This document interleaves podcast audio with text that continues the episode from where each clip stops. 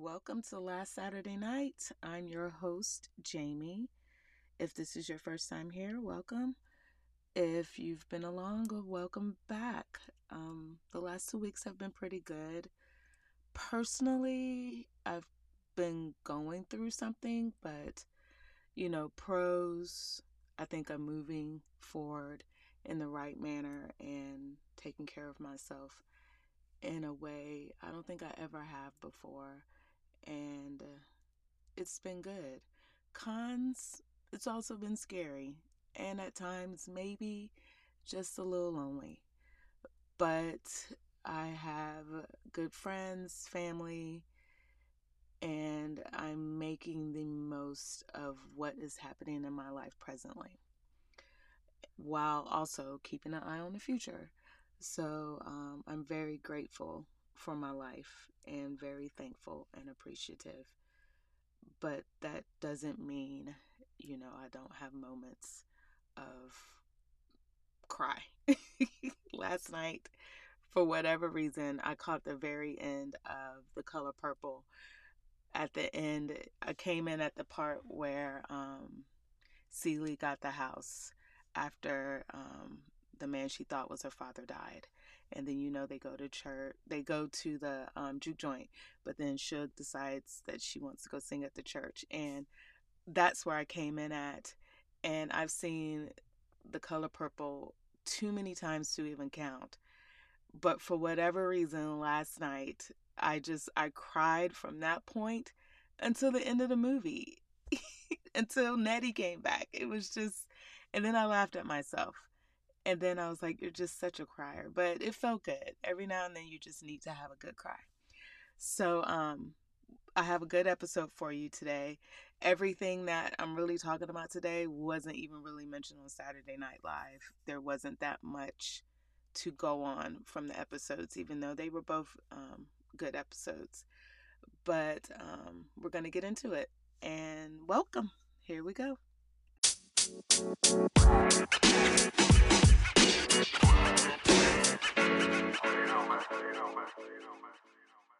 Ray Charles was the host, and of course, he was the musical guest for the November 9th episode 1977 of Saturday Night Live. And Ray did phenomenal. I have to say, I felt like it was more a Ray primetime special than you know, just him doing Saturday Night Live because he performed I Can See Clearly Now, What'd I Say, Oh What a Beautiful Morning, and a medley of I Got a Woman, I Believe to My Soul, Them That Got, and Hit the Road, Jack.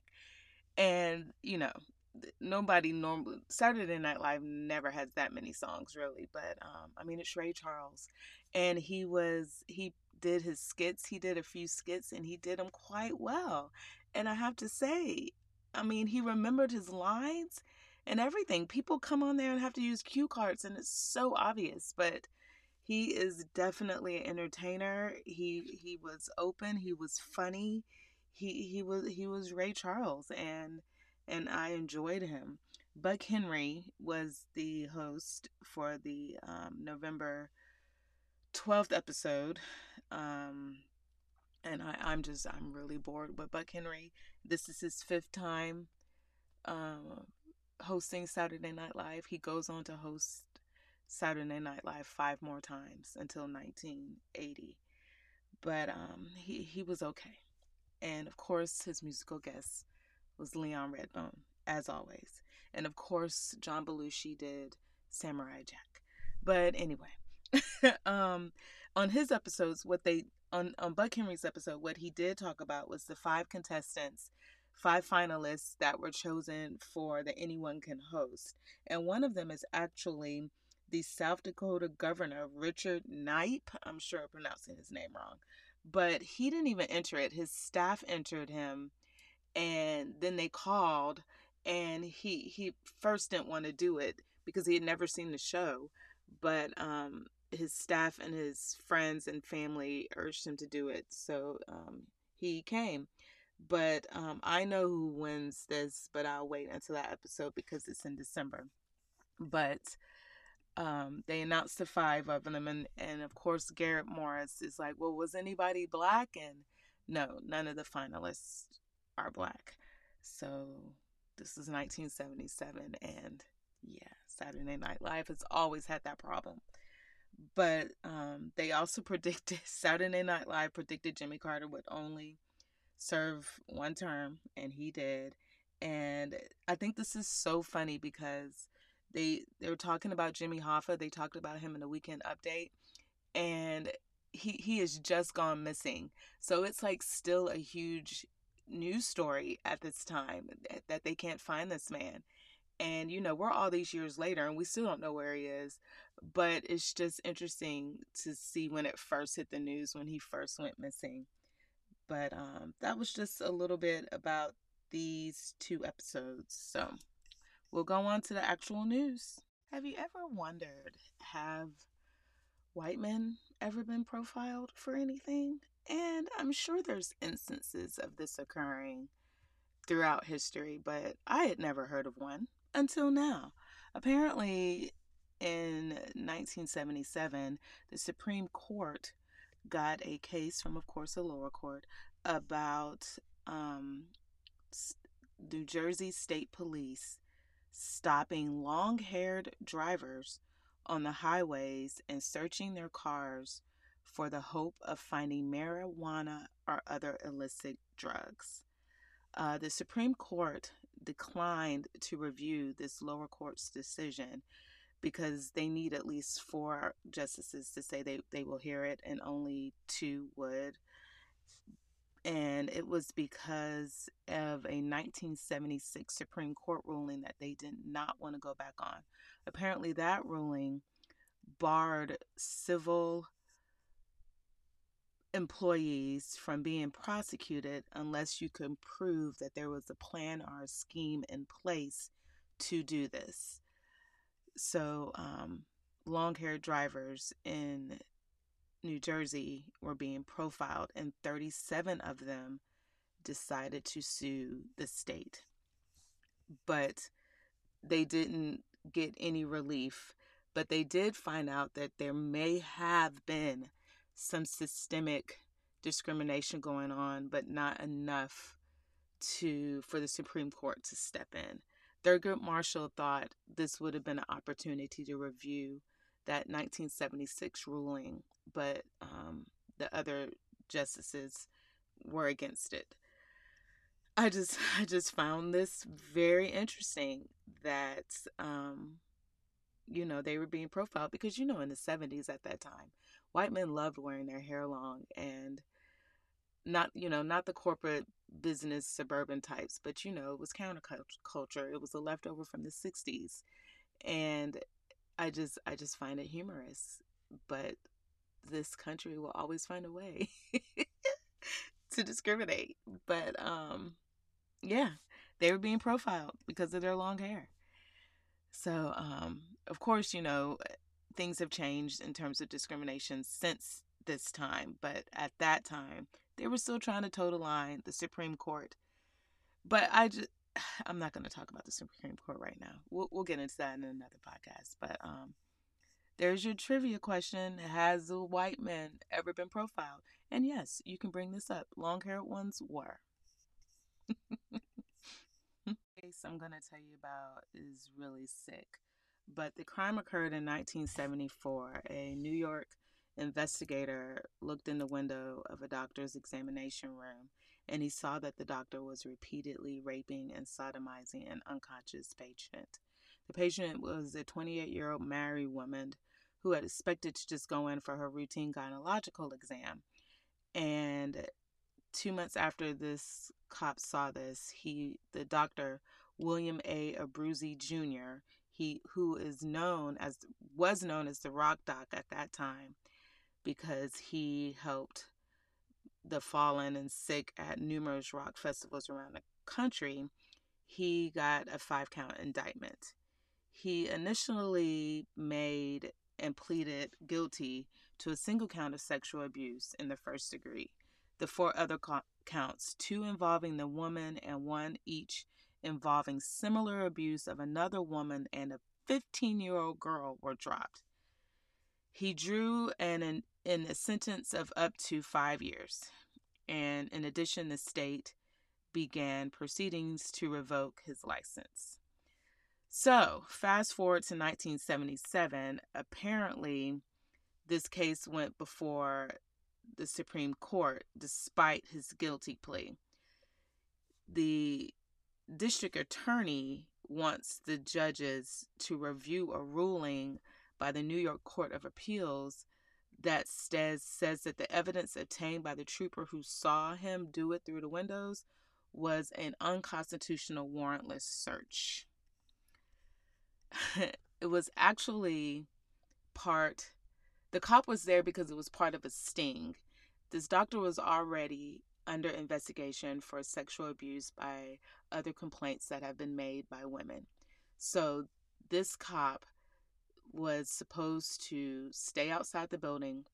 He put a ladder up to the window to protect another woman cop that was going in to undercover to see what this doctor was going to do and to step in just in case he was going to rape her. But he just so happened to already see this man doing this. So um yeah. I'm I'm reading this article and I'm reading this case now and I haven't jumped ahead to find out what eventually happened to this doctor, but this is what the Supreme Court was is looking at in November of 1977. Just sick. Just sick. Um, gynecologist appointments going in for your an- annual as a woman. I mean, you're you're just exposed. So I just I can't even fathom, you know, going through this as a woman because it's just such a sacred space that we're still fighting to protect.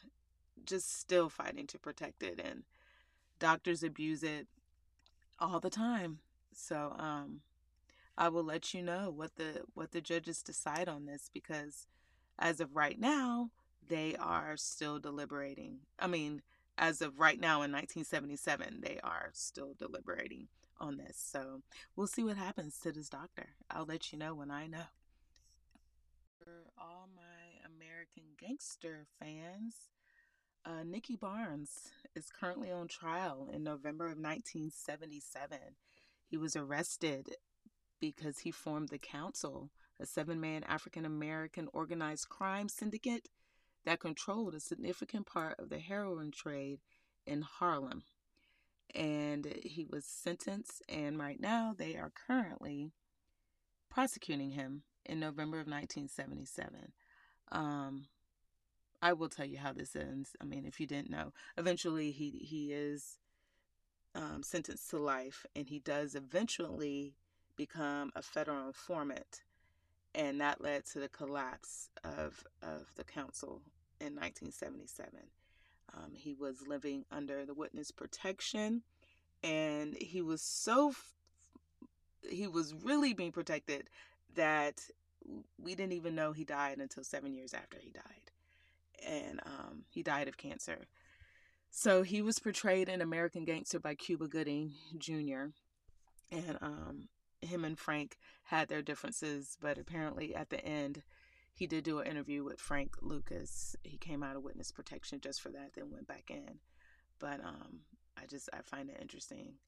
You know, you watch these movies, but I'm so entrenched in 1977 right now that when this when Leroy Barnes the case, I'm like, wait a minute, is this Nicky Barnes?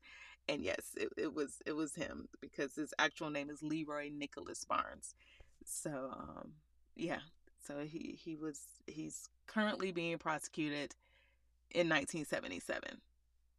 And he will eventually get sentenced to life and he will eventually be up under the witness protection program, which sometimes I feel like is this weird does it exist the witness protection program but yeah it does people people go under it all the time and you never hear from them again but um yeah, they, they did protect him until he, he died of cancer. So, Nicky Barnes.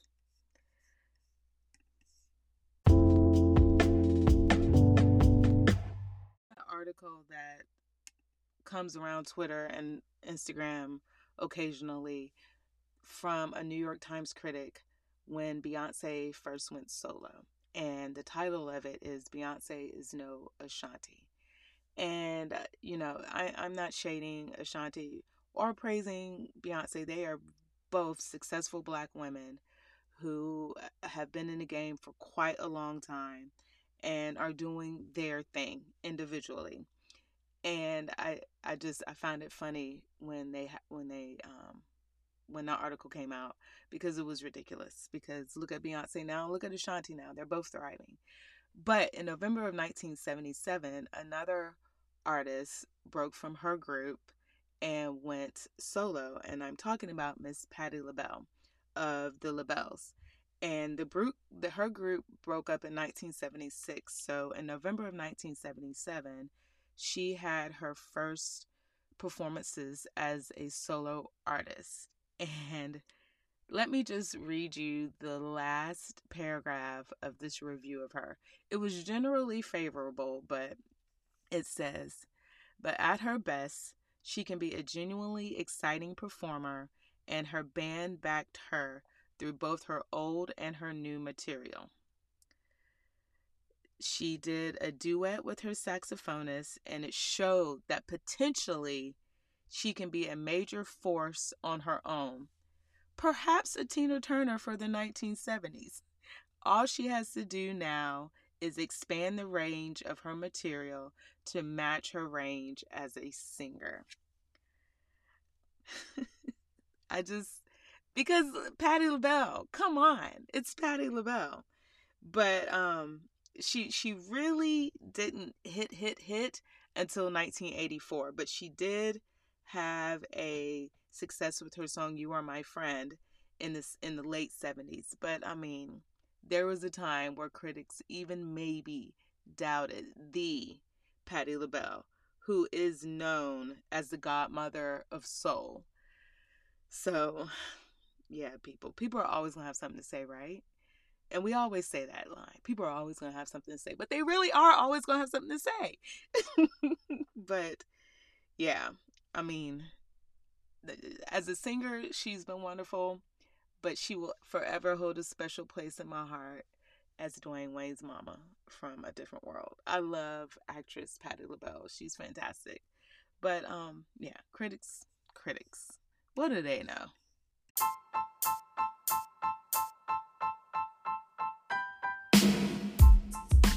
I'm going to tell you kind of what was hitting at that time the number one song, and it's going to be the number one song for a few weeks, is You Light Up My Life. I'm Not Singing It by Debbie Boone. And that was on the Hot 100. The Hot Soul for um, November 9th, for the first episode week, was Every Time I Turn Around, I'm Back in Love. That was number one. And then the next week, and pretty much until the end of the year of 1977, Serpentine Fire by Earth, Wind, and Fire was number one. The number one movie for these two weeks was a movie called Looking for Mr. Goodbar. And Diane Keaton and Richard Gere were in this. I had never heard of this movie. I will be trying to watch it this this weekend, well, over the next couple of weeks, and um, because it actually looks interesting. But um, looking for Mr. Goodbar, those were the number one um, movies and songs, and I actually didn't look up the TV shows, but um, I will um, let you guys know about that. But that's it for the pop culture parts. And I, I guess I'll just go in and end the episode now. Um, I was going to do another segment of goodbye, but I'll just roll it all into this. You, you guys, you have a great next two weeks. Um, be looking out for my last Saturday night snapshots I may just do one a week. It, it just depends. I'm, I'm trying to give myself grace and, you know, um, make sure I'm okay. So uh, it's a day to day thing. But um, I do enjoy doing this a lot. I love the research part of it. So um, I'll try to bring you another last Saturday night this Thursday. If not Thursday, there will be one on Tuesday. Uh, make good decisions, be grateful, all of that. Uh, like, su- subscribe, and share. Please uh, follow me on Instagram last Saturday night and on TikTok last Saturday night. I enjoy making TikToks more so than I do Reels, but I'm on both platforms. And uh, make sure you send this podcast out to everyone. You guys have a fantastic week. And I look forward to talking to you later. Bye bye.